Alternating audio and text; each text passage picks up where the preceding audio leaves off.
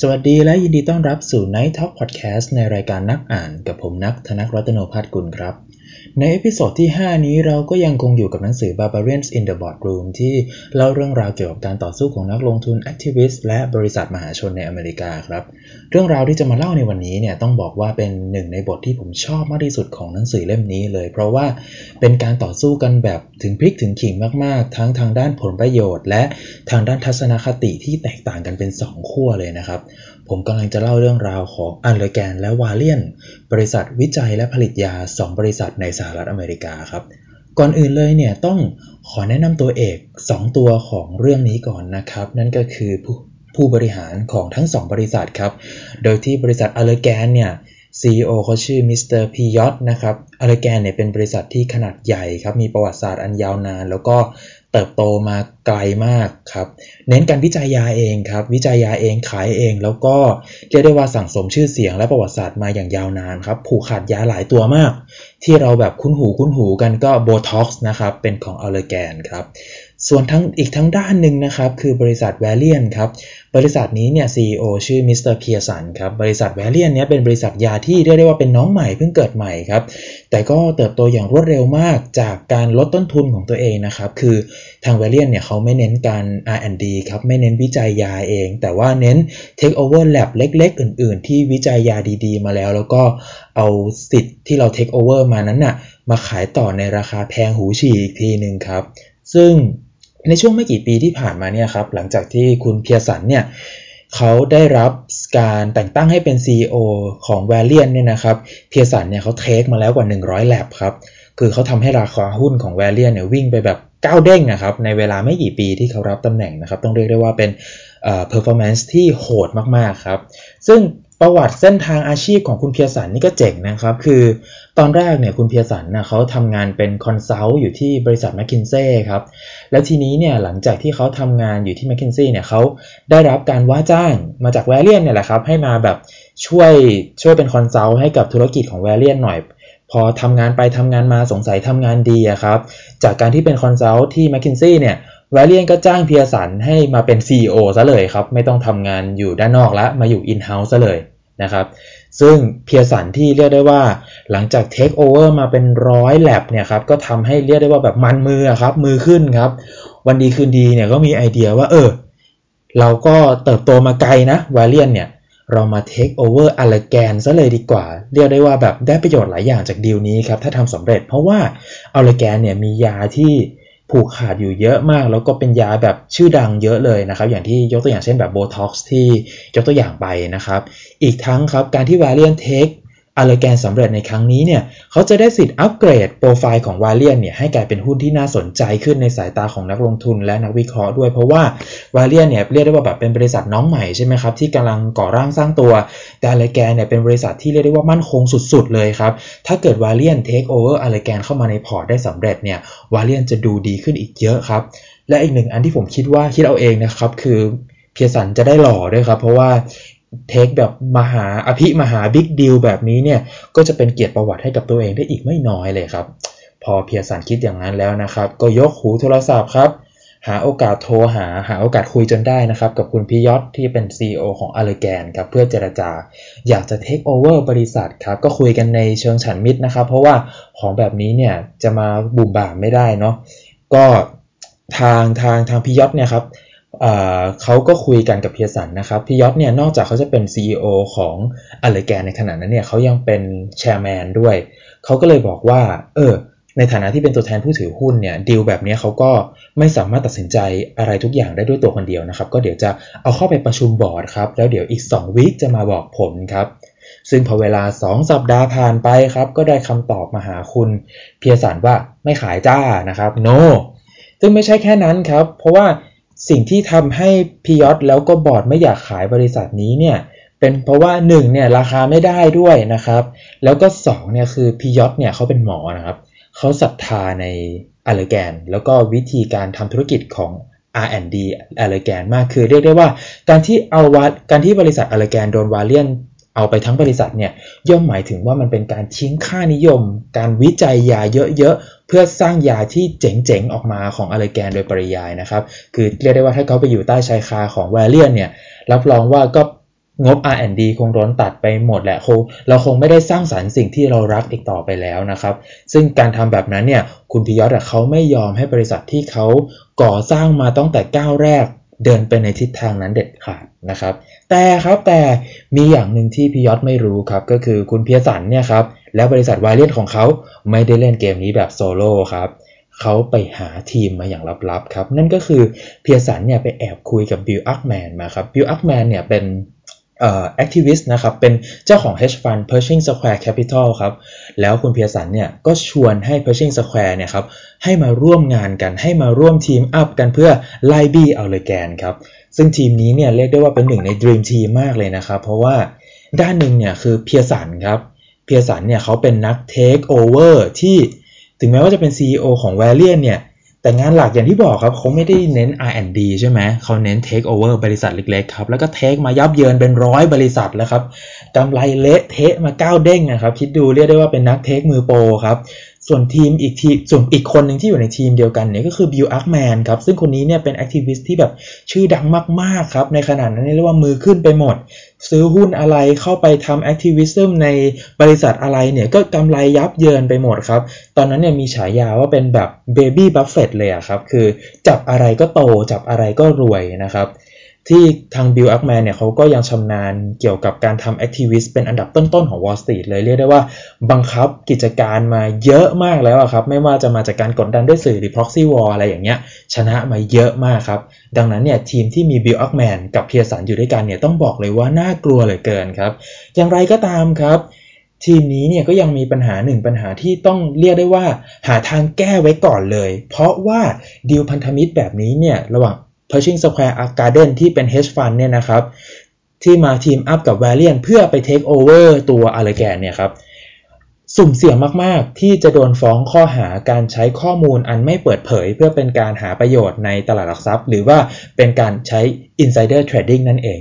Pershing Square กับ Bill Upman จะรอดจากดีลนี้ได้ยังไง ต้องวางแผนเรื่องนี้กันก่อนนะครับ ว่าแล้วเนี่ย Pershing Square ก็ไปจ้างทีมที่ปรึกษาทางกฎหมายมา 2 ทีมเลยนะครับหนึ่งในทีมนั้นเนี่ยมีหัวหน้าเป็นอดีตกรตเก่าครับ ซึ่งเขาก็คาดว่าน่าจะหาทางออกให้กับ Pershing Square การ Pershing Square ได้นะครับ ก็หวังว่าจะรอดนะครับ ซึ่ง 2 ทีมเนี้ย ก็ได้ข้อสรุปมาว่า ถ้าทาง Valeant ไม่ได้บอกข้อมูลอะไรเลยที่เป็นข้อมูลปกปิด หรือเปิดเผยข้อมูลที่ห้ามเปิดเผยตามสัญญาระหว่างเจรจากันกับ Allergan แล้ว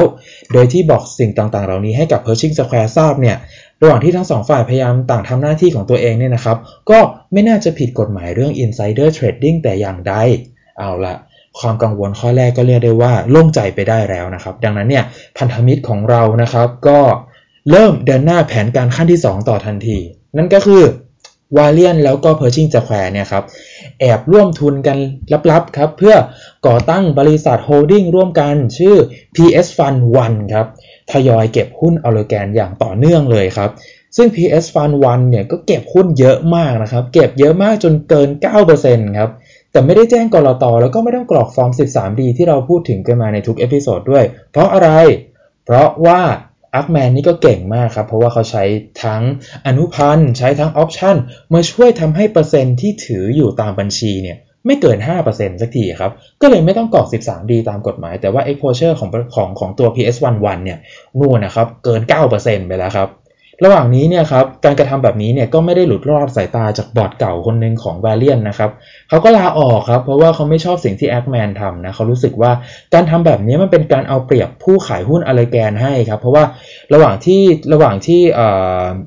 อาร์คแมนกับ PS11 เนี่ยเก็บหุ้น Allergan เนี่ยครับอัคแมนเนี่ยรู้แล้วว่า Valeant เนี่ยกำลังจะพยายาม take over Allergan ถูกปะการไปแอบซื้อหุ้น Allergan ไว้จำนวนเยอะมากๆ แบบนี้มันเป็นการ front run ครับและบอร์ดคนนี้เขาก็แบบรู้สึกผิดจรรยาบรรณอย่างมากนะครับเขาก็เลยขอลาออกครับมันเป็นการสร้างภาพลักษณ์ที่ไม่ดีให้กับ Valeant แล้วก็นักลงทุนของ Valeant เองด้วยบอร์ดคนนั้นก็ bye จ้าไป แต่คนอื่นก็ยังอยู่ครบครับ เริ่มลุยกันต่อ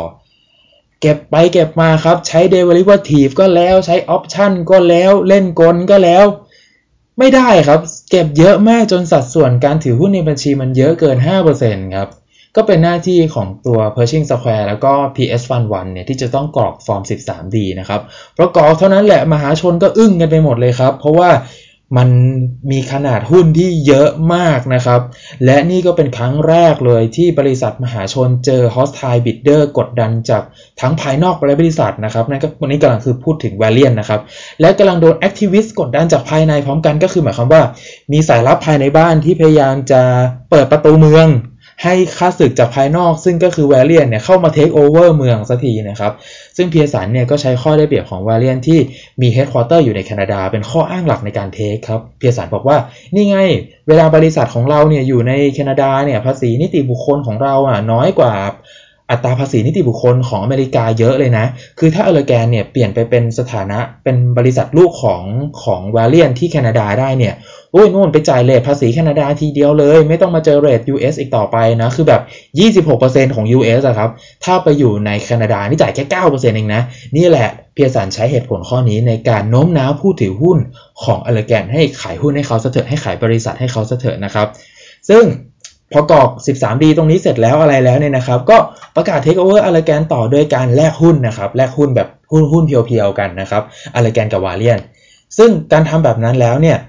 การที่จะวางแผนแบบนี้ไว้อะครับตัวหุ้นของ Valeant เองก็ต้องเป็นหุ้นที่โปรไฟล์ดีด้วยใช่ปะทางหุ้นของทางผู้ถือหุ้นของ Allergan ถึงอยากจะยอมแลกด้วย ซึ่งแต่ก่อนเนี่ยมันไม่ได้เป็นแบบนั้นใช่ปะเพราะว่าก่อนหน้านี้เนี่ยอัคแมนเขาพยายามโทรคุยกับคุณกาลาเกอร์ครับคือ lead director ของ Allergan เนี่ย เขาพยายามคุยกันมาหลายทีนะครับ แต่ก็ไม่สามารถล็อบบี้เป็นการลับได้สักที เพราะว่าทุกครั้งที่คุยเนี่ยจะเจอการเปิด phone ครับ มีทั้งคุณพียอดมีทั้งอ่า VP ของ Allergan คือจอห์นไฮแมนครับ เป็น VP ทางด้านนักลงทุนสัมพันธ์เนี่ยนั่งฟังแล้วก็คอยพูดแทรกกันได้ตลอดครับ อัคแมนเนี่ยพยายามขอเบอร์ของกาลาเกอร์ไว้ครับเผื่อต้องปรึกษาด้วยในครั้งต่อๆไป คือเอาง่ายๆอยากโทรคุยเป็นการลับนั่นแหละ แต่แผนของอัคแมนเนี่ยก็คือแบบพยายามสร้างบรรยากาศที่ไม่ไว้ใจกันในระหว่างบอร์ดอิสระ แล้วก็บอร์ดภายในนะครับก็คือระหว่างกาลาเกอร์และพียอดอะไรอย่างเงี้ยแต่ครับแต่บอร์ดทั้งแผงของ Allergan เนี่ยก็สามัคคีกันดีเหลือเกินนะครับตอบอัคแมนกันไปในแทบจะทันทีทุกครั้งเลยว่าแบบเออเราทุกคนเนี่ยจะ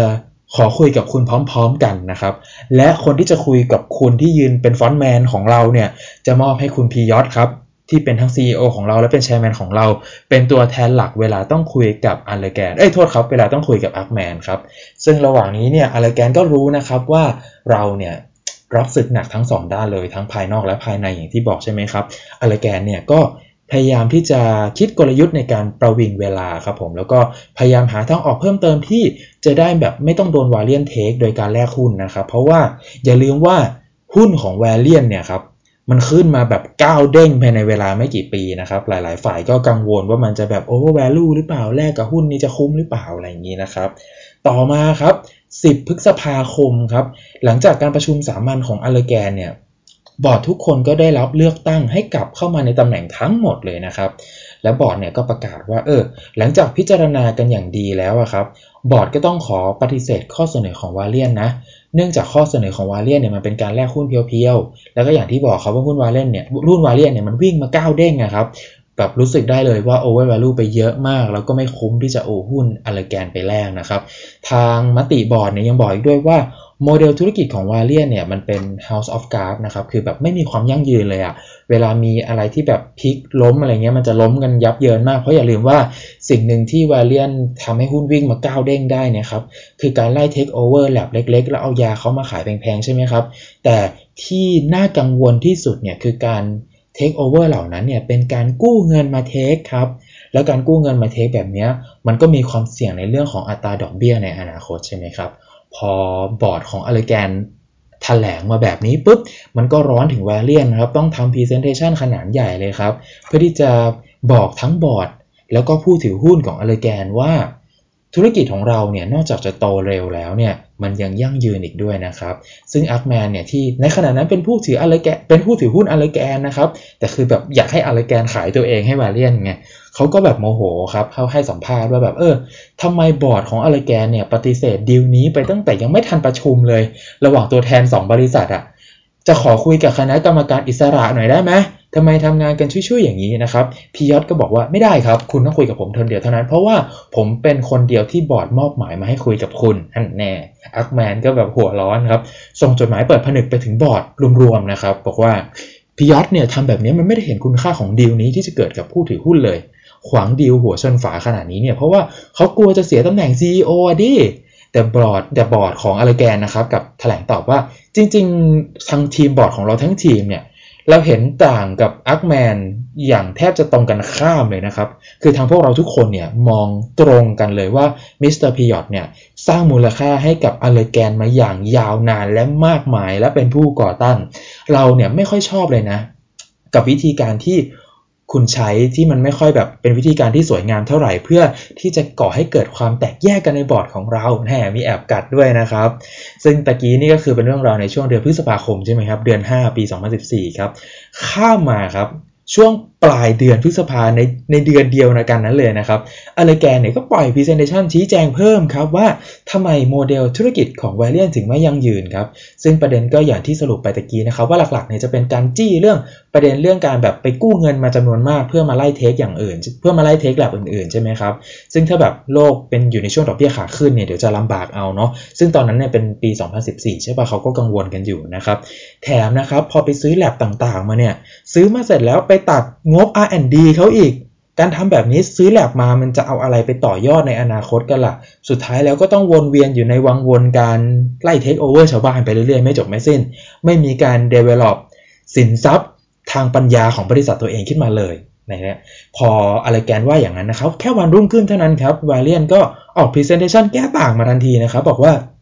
จริง ๆ แล้วเนี่ย Allergan พูดแบบนั้นก็ไม่ถูกว่าเราไม่ได้เน้น R&D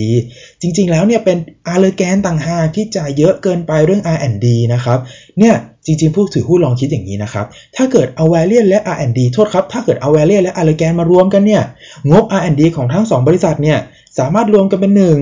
แล้วก็เราแชร์ความรู้ที่เราเคยเดฟกันมาทั้งหมดแล้วได้ ประหยัดด้วยยิงปืนนัดเดียวได้นก 2 ตัวคุ้มจะตายนะครับ แถมบอกว่าการเพิ่มมูลค่าให้จากการเทคเนี่ย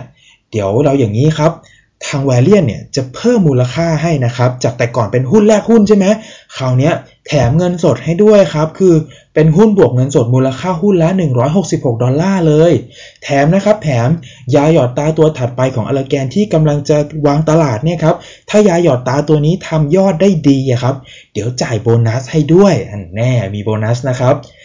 ซึ่งวันรุ่งขึ้นครับ 29 พฤษภาคม 2014 ยังไม่ทันว่าอเลแกนจะตอบว่าเอายังไงกับข้อเสนอที่เพิ่มขึ้นมานี้เลยนะครับ วาเลียนก็แสดงออกถึงความเป็นป๋าครับ เขาก็เพิ่มข้อเสนอให้อีกครั้งในระยะห่างกันแค่วันรุ่งขึ้นนะครับ จากเมื่อวานเป็น 166 ดอลลาร์ต่อหุ้นใช่ไหม ข้ามมา 1 วันนอนตื่นมาปุ๊บ ออกประกาศใหม่เพิ่มให้เป็น 180 ดอลลาร์ต่อหุ้นเลยครับ หวังว่าแบบจะซื้อใจพวกผู้ถือหุ้นได้ด้วยเงินนะครับ บอร์ดเนี่ยน่าจะโดนผู้ถือหุ้นของอเลแกนกดดันบ้างแล้ว ว่าแบบเฮ้ยเขาให้มาตั้งขนาดนี้แล้วอะขายไหมขายไหมอะไรอย่างนี้นะครับพอข้ามาอีกเดือนหนึ่งครับ มิถุนายนครับ ตอนนั้นเนี่ยก็แบบทางเรียกว่าบอร์ดของอเลแกนก็ยังแบบดึงเชงอยู่ไม่ไม่ไม่ไม่ฟันธงสักทีว่าขายไม่ขายยังไงใช่ไหมครับ Pershing Square ของ Bill Ackman ก็รู้สึกว่าแบบต้อง เดินเกมลุกหนักกว่าเดิมแล้ว เขาขอใช้สิทธิผู้ถือหุ้นใหญ่ของอลาแกนนะครับ ซึ่งตอนนั้นเนี่ยบิลอัคแมนเขาถือเกิน 10%นะฮะ ขอเรียกประชุมเป็นกรณีพิเศษครับ เพื่อขอเลือกตั้งบอร์ดใหม่มันทั้งแผงเลยครับ ซึ่งตามกฎหมายของสหรัฐอเมริกาเนี่ยทางผู้ถือหุ้นต้องมีเสียงโหวตรวมกันอย่างน้อย 25%ถึงจะเลือกบอร์ดใหม่ได้ใช่ปะตอนนั้นเนี่ย Pershing Square เขาถือแบบ 10%แล้วอะ่ะ เขาขาดแค่ 15%เท่านั้นถูกปะและด้วยอำนาจเงินเนี่ยครับอัคแมนเขาเชื่อว่าเขาอาจจะสามารถหาคนสนับสนุนได้ไม่ยากจากผู้ถือหุ้นรายอื่นๆครับเรียกได้ว่าหมายมั่นปั้นมือรับรองว่าคราวนี้โละยกแผงแน่นอนครับ แต่ครับแต่การที่ Pershing Square ถือหุ้นเยอะขนาดนี้เนี่ยครับมันจะไป trigger ตัว Poison Pills ครับก็คือเป็นเป็นเอ่อเป็นกระบวนการที่จะทำให้เกิดการใช้จ่ายของบริษัท อะไรแกนเยอะขึ้นจนทำให้แบบการเทคโอเวอร์มันมีกำไรน้อยลงอะไรแบบนี้ครับ ซึ่งซึ่งซึ่งอัคแมนเนี่ยเขาไม่ได้ต้องการให้เรื่องแบบนี้มันเกิดขึ้นเพราะเขาอะเป็นคนอยากให้การเทคเกิดขึ้นไงเขาก็อยากให้การเทคนั้นเนี่ยมันกำไรเยอะที่สุดถูกปะเขาก็เลยไปขออำนาจศาลครับ เพื่อหยุดการใช้ person pills ของอเลแกนเป็นกรณีพิเศษครับ ผ่านไป 15 วันครับ 16 มิถุนายน 2014 ครับคุณโรเบิร์ตไคลเลอร์ครับหัวหน้าแผนก Merging and Acquisition ของ Morgan Stanley นะครับรวมถึงเป็นที่ปรึกษาอย่างเป็นทางการที่วาเลียนจ้างมาเพื่อเคสนี้โดยเฉพาะนะครับเขาได้แบบอยู่ดีๆ ก็ได้ไปออกรายการการเงินทาง CNBC ครับและให้ความเห็นต่อคำถามที่ว่าทำไมเคสเนี้ยมันไม่จบไม่สิ้นสักทีนะ อะไรแกนกับวาเลียนมันอะไรกันนักกันหนาเนี่ยโรเบิร์ตเนี่ยครับเขาก็ให้สัมภาษณ์กลางรายการโทรทัศน์อย่างมั่นใจเลยนะครับว่างานนี้เรียกได้ว่าของตายนอนมานอนมา วาเลียนเนี่ยเป็นบริษัทที่อนาคตไกลและแข็งแกร่งนะครับ อีกทั้งตอนนี้เนี่ย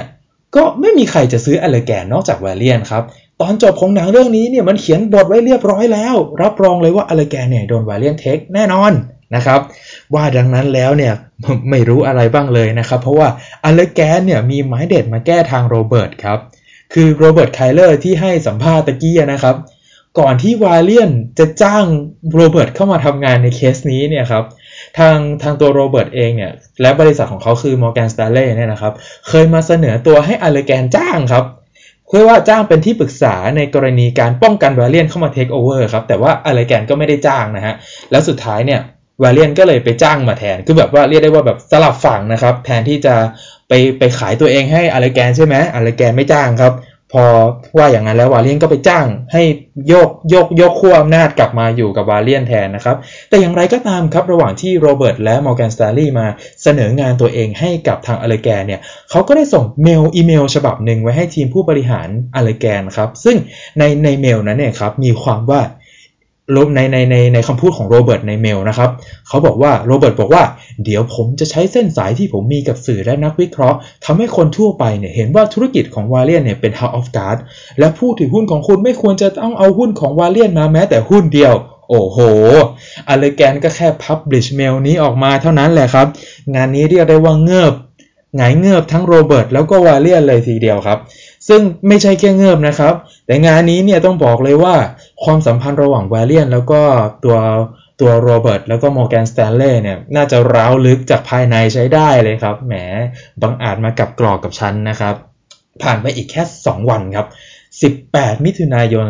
2014 ครับ ตอนนั้นความอดทนของเพียสันนี่ต้องเรียกได้ว่าเริ่มหมดแล้วครับ เพียสันแบบ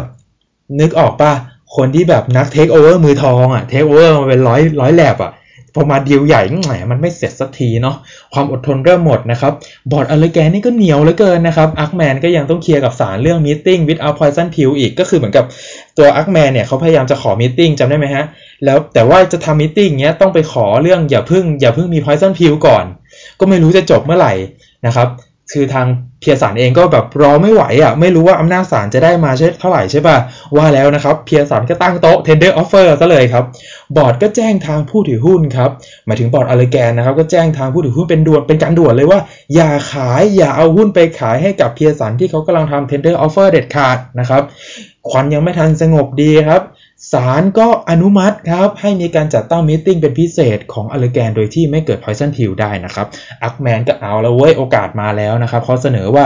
บอร์ดที่มันไม่สร้างมูลค่าให้กับบริษัทอย่างนี้เนี่ยมันต้องเปลี่ยนนะครับ และอักแมนเนี่ยก็ร่างรายชื่อบอร์ดชุดใหม่ทั้งชุดของบริษัทอเลแกนมาแล้วด้วย ไว้ประชุมสามัญรอบหน้าเนี่ยเจอกันแน่นะครับแต่ทางบอร์ดเก่าของอเลแกนเนี่ยเขาก็บอกว่าบอร์ดเดิมเนี่ย รวมถึงคุณพิยอตด้วยเนี่ยนะครับ มีประสบการณ์ในธุรกิจนี้มามากกว่าพวกชื่อใหม่ๆ จากอาร์คแมนเยอะมากนะครับ แถมชื่อใหม่ๆเหล่านั้นเนี่ยก็ไม่ได้มาเพื่อบริหารงานไม่ได้มาเพื่อทำงานนะครับเขามาเพื่อผลักดันให้เราขายตัวเองไปให้กับอเลแกนในราคาที่ถูกเกินไปเยอะต่างหากนะครับ ซึ่งก็เถียงกันไปเถียงกันมาจบ meeting เสร็จแล้วเนี่ยก็จะมีจดหมายเปิดผนึกร้อนแรงเผ็ดร้อนออกมาจากอาร์คแมนเป็นระยะระยะนะครับ แต่ครับ ทั้งบอร์ดอเลแกนเนี่ยไม่ได้เพียงแค่เถียงไปวันๆนะครับ เขามีแผนที่แยบยลกว่านั้นครับ ก็คือเขาไปลงเขาไปลงคำร้องกับกลต.ไว้ครับ แล้วก็ลงคำร้องกับหน่วยงานของแคนาดาไว้ครับว่าแวลเลียนเนี่ยจงใจแสดงข้อมูลทางบัญชีให้ดีความเกินความเป็นจริงครับ ก็คือเหมือนกับว่าไปไปฟ้องครับว่าแวลเลียนที่จดทะเบียนอยู่ในแคนาดาเนี่ยแต่งบัญชีครับก็สู้กันไป แต่ที่โหดกว่านั้นครับ คือไปแจ้งศาลแคลิฟอร์เนียครับว่า Pershing Square กับ Bill Ackman เนี่ยใช้ข้อมูลภายในมาเทรดครับเป็นการผิดกฎหมายเอาเปรียบผู้บริโภคเอาเปรียบผู้ถือหุ้นนะครับยอมไม่ได้ครับเพราะว่า Pershing Square เนี่ยมีหุ้นเยอะมากๆ มีหุ้นอเลแกนเยอะมากนะครับในราคาต่ำตั้งแต่เขาซื้อเขาตั้งตั้งแต่เขาตั้งไอ้เนี่ยครับ PS1 ฟันขึ้นมาที่แบบแอบเก็บแอบเก็บมาตั้งแต่ต้นนะครับ แล้วเพียสันเนี่ยก็มาลากหุ้นอเลแกนด้วยการ tender offer ไง เนี่ยมันเป็น insider trading เนี่ยมันเป็น front run ครับ ซึ่ง โอ้โห ไม่รู้ว่าจะมีมูลขนาดไหนนะครับ แต่ว่าก่อนก่อนก่อนอเลแกนจะไปฟ้องศาลแคลิฟอร์เนียครับ ก่อนหน้านั้นไม่กี่วิคก่อนหน้าที่จะตั้ง tender offer ไม่กี่วิคครับอักแมนเนี่ยเพิ่งซื้อหุ้นอเลแกนล็อตใหญ่เพิ่มเข้าไปอีกครับ คือมันแบบมันเฉดดี้มากมันต้องสงสัยเต็มๆอะครับอ้าวเอาละสิคราวนี้ศาลก็มาเอี่ยวอีกฝ่ายแล้วครับว่า จะต้องมาสืบสวนแล้วก็พยายามที่จะชี้ว่าทาง Pershing Square กับ Bill Ackman เนี่ยเขา ผิดกฎหมายทำผิดกฎหมายจริงหรือเปล่า ถือว่าเป็นตัว insider trading จริงหรือเปล่า ซึ่งอย่าลืมนะครับว่าทาง เอ่อ Pershing Square และ Bill Ackman เนี่ยเขาเตรียมทีมกฎหมายในด้านนี้ไว้เฉพาะแล้วเลยใช่ไหมผลจะเป็นยังไงมาฟังกันต่อครับ ถึงแม้ว่ากลยุทธ์การเอาอำนาจตุลาการเข้ามาเอี่ยวครั้งนี้ของบอร์ดอเลแกนเนี่ยจะได้ผลดีนะครับ เพราะว่ามันทำให้ทั้ง Pershing Square แล้วก็วาเลียนเนี่ยโน่นนะครับแทนที่จะมาลุยกันในบอร์ดรูมใช่ป่ะโน่นเลยครับ ไปลุยกันในศาลพักใหญ่เลยครับ แต่ว่า Proxy Advisor หลาย ๆ เจ้าก็ไม่ค่อยชอบ move นี้ของอเลแกนเท่าไหร่นะครับเพราะว่าเขามองว่าแบบ move นี้เนี่ยมันเป็นการแบบ favor ความมั่นคงในตำแหน่งของบอร์ดมากกว่า favor ผู้ถือหุ้นใช่ไหมฮะทางทางทาง proxy advisor เนี่ยเขาก็เลยแบบแบบเขาก็ทำงานของเขาอะนะครับเขาก็มาบอกผู้ถือหุ้นว่าแบบเออทำอย่างเงี้ยมันไม่ค่อยถูกต้องนะ ผู้ถือหุ้นก็เลยแบบเสียงแตกเลยครับ จากหลายฝ่ายใช่ไหมครับ ผู้ถือหุ้นบางคนก็เสนอว่าแบบ ให้อเลแกนไป take ชาวบ้านบ้างดิ คือเงินสดในในงบดุลของอเลแกนมันเยอะมากครับ มันล่อฉลามครับ ไป take ชาวบ้านซะ ให้เงินสดเราลดลงบ้างก็ดีครับ บางคนก็บอกว่าขายขายไปเลยจบเรื่องโอ้โหให้ราคามาขนาดนี้ไม่ขายก็บ้าแล้วนะครับ แต่ผู้ถือหุ้นบางฝ่ายก็บอกว่า ขายไม่ขายไม่รู้อะแต่รู้สึกได้เลยว่าบอร์ดเนี่ยทำงานกันชักช้าเหลือเกิน จะเป็นปีแล้วเนี่ยยังจัด special meeting ไม่เสร็จสักทีอยากโหวตเปลี่ยนบอร์ดจะแย่อยู่แล้วนะครับ บางคนทางบางผู้ถือหุ้นบางฝ่ายก็บอกว่า ไปหาคนซื้อมาแข่งราคากับทางแวลเลียนสิ มันจะได้มีการประมูลราคากัน จะได้แบบผู้ถือหุ้นของอเลแกนเนี่ยจะได้ผลประโยชน์สูงสุดไง ซึ่งทางบอร์ดของอเลแกนก็วุ่นไม่แพ้กันนะครับ ไหนจะต้องแบบจัดการหลายเรื่องเนาะต้องไปขออำนาจศาลให้อักแมนไม่มีสิทธิ์โหวตใน special meeting ที่กำลังจะเกิดขึ้นใช่ไหมคือคืองี้คืออักแมนเนี่ยไปขอไปขอ poison pill ไม่ให้ trigger ใช่ปะทางศาลโอเค protect อักแมนตรงนี้ให้บอร์ดของอเลแกนก็ไปขอศาลเหมือนกันบอกว่าโอเคเดี๋ยวมี meeting แต่ขอให้อเลแกนขอขอให้อักแมนและหุ้นที่อักแมนถืออยู่ไม่มีสิทธิ์โหวตแถมตอนนี้เนี่ยคือแบบอักแมนก็เล่นแบบเรียกได้ว่าไงอะมาใต้ดินเยอะครับ พวกบอร์ดเนี่ยก็ให้สัมภาษณ์นะครับ ว่าแบบช่วงเนี้ยไม่รู้ทำไมนะครับ ดึกดึกดื่นดื่นเนี่ยชอบมีพวกเพื่อนเก่าเพื่อนแก่ที่ไม่ได้เจอกันมานานแล้วของบอร์ดนะครับชอบโทรมาหาแล้วก็ล็อบบี้ให้ขายบริษัทอยู่เรื่อยเลยนะครับ บอร์ดก็แบบมาพูดกันในเชิงประชดประชันนะครับ ซึ่งแต่ว่านะครับทรงของอเลแกนในตอนนี้มันแบบหนักเหลือเกินนะครับ เรียกได้ว่าเพราะว่าแบบศึกภายนอกทาง แวลเลียนเนี่ยเขาก็ตั้งโต๊ะ tender offer กันโคมๆใช่ไหมทางบอร์ดเนี่ยก็ไม่มีสิทธิ์อะไรที่จะไปห้ามผู้ถือหุ้นไม่ให้เอาหุ้นไปโยนให้เขาถูกปะมันก็ทำได้แค่แบบออกประกาศว่าอย่าขายเลยอย่าขายเลย แต่ภายในนี่บิลอักแมนก็งานดีเหลือเกินนะครับ กดดันยับเยินเลย ดังนั้นเนี่ยบอร์ดก็เลยหาทางออกครับ นั่นก็คือ ตามหาอัศวินขี่ม้าขาวครับ white knight ของเรานะครับ ซึ่งมีเรื่องหนึ่งที่อยู่ในลิ้นชักฝุ่นจับของอเลแกนมาแล้วตั้งแต่ต้นปี 2014 นะครับ ก็คือมีบริษัทยาอีกบริษัทหนึ่งชื่อ Actavis ครับเขาเคยยื่นขอ take อเลแกนด้วยการแลกหุ้นมาแล้ว ซึ่งตอนนั้นเนี่ยยังไม่มีวาเลียนเข้ามาใน ในสารระบบของเราเนาะแต่บอร์ดของอเลแกนก็ไม่ค่อยชอบ Actavis ครับ จนต้องแบบเซโนไปเพราะว่าแบบ Actavis ก็จะมีวิธีการทำงานคล้ายๆกับทางแวลเลียนที่แบบไล่เทคชาวบ้านเหมือนกันนะครับ แต่พอมาเช็คเช็คดูแล้วเนี่ย Actavis ก็ยังแบบน่าสนใจกว่า Valiant นะครับ เนื่องจากว่า Actavis เนี่ยถึงแม้ว่าเขาจะเป็นคนที่แบบ เทคยับก็จริงอะ่ะแต่เทคมาแล้วเขาไม่ได้ตัดงบ R&D ไงเขาก็ยังแบบมีงบ R&D ต่อให้กับทางบริษัทที่เขา take มาด้วย ไม่เหมือนกับ Valiant ที่แบบ take มาแล้วเนี่ยแทบจะตัดงบทาง R&D เหลือศูนย์เลยนะครับ ซึ่งบอร์ดอเลแกนก็ไม่ได้อยู่เฉยๆนะครับ ระหว่างนี้เนี่ยเขาก็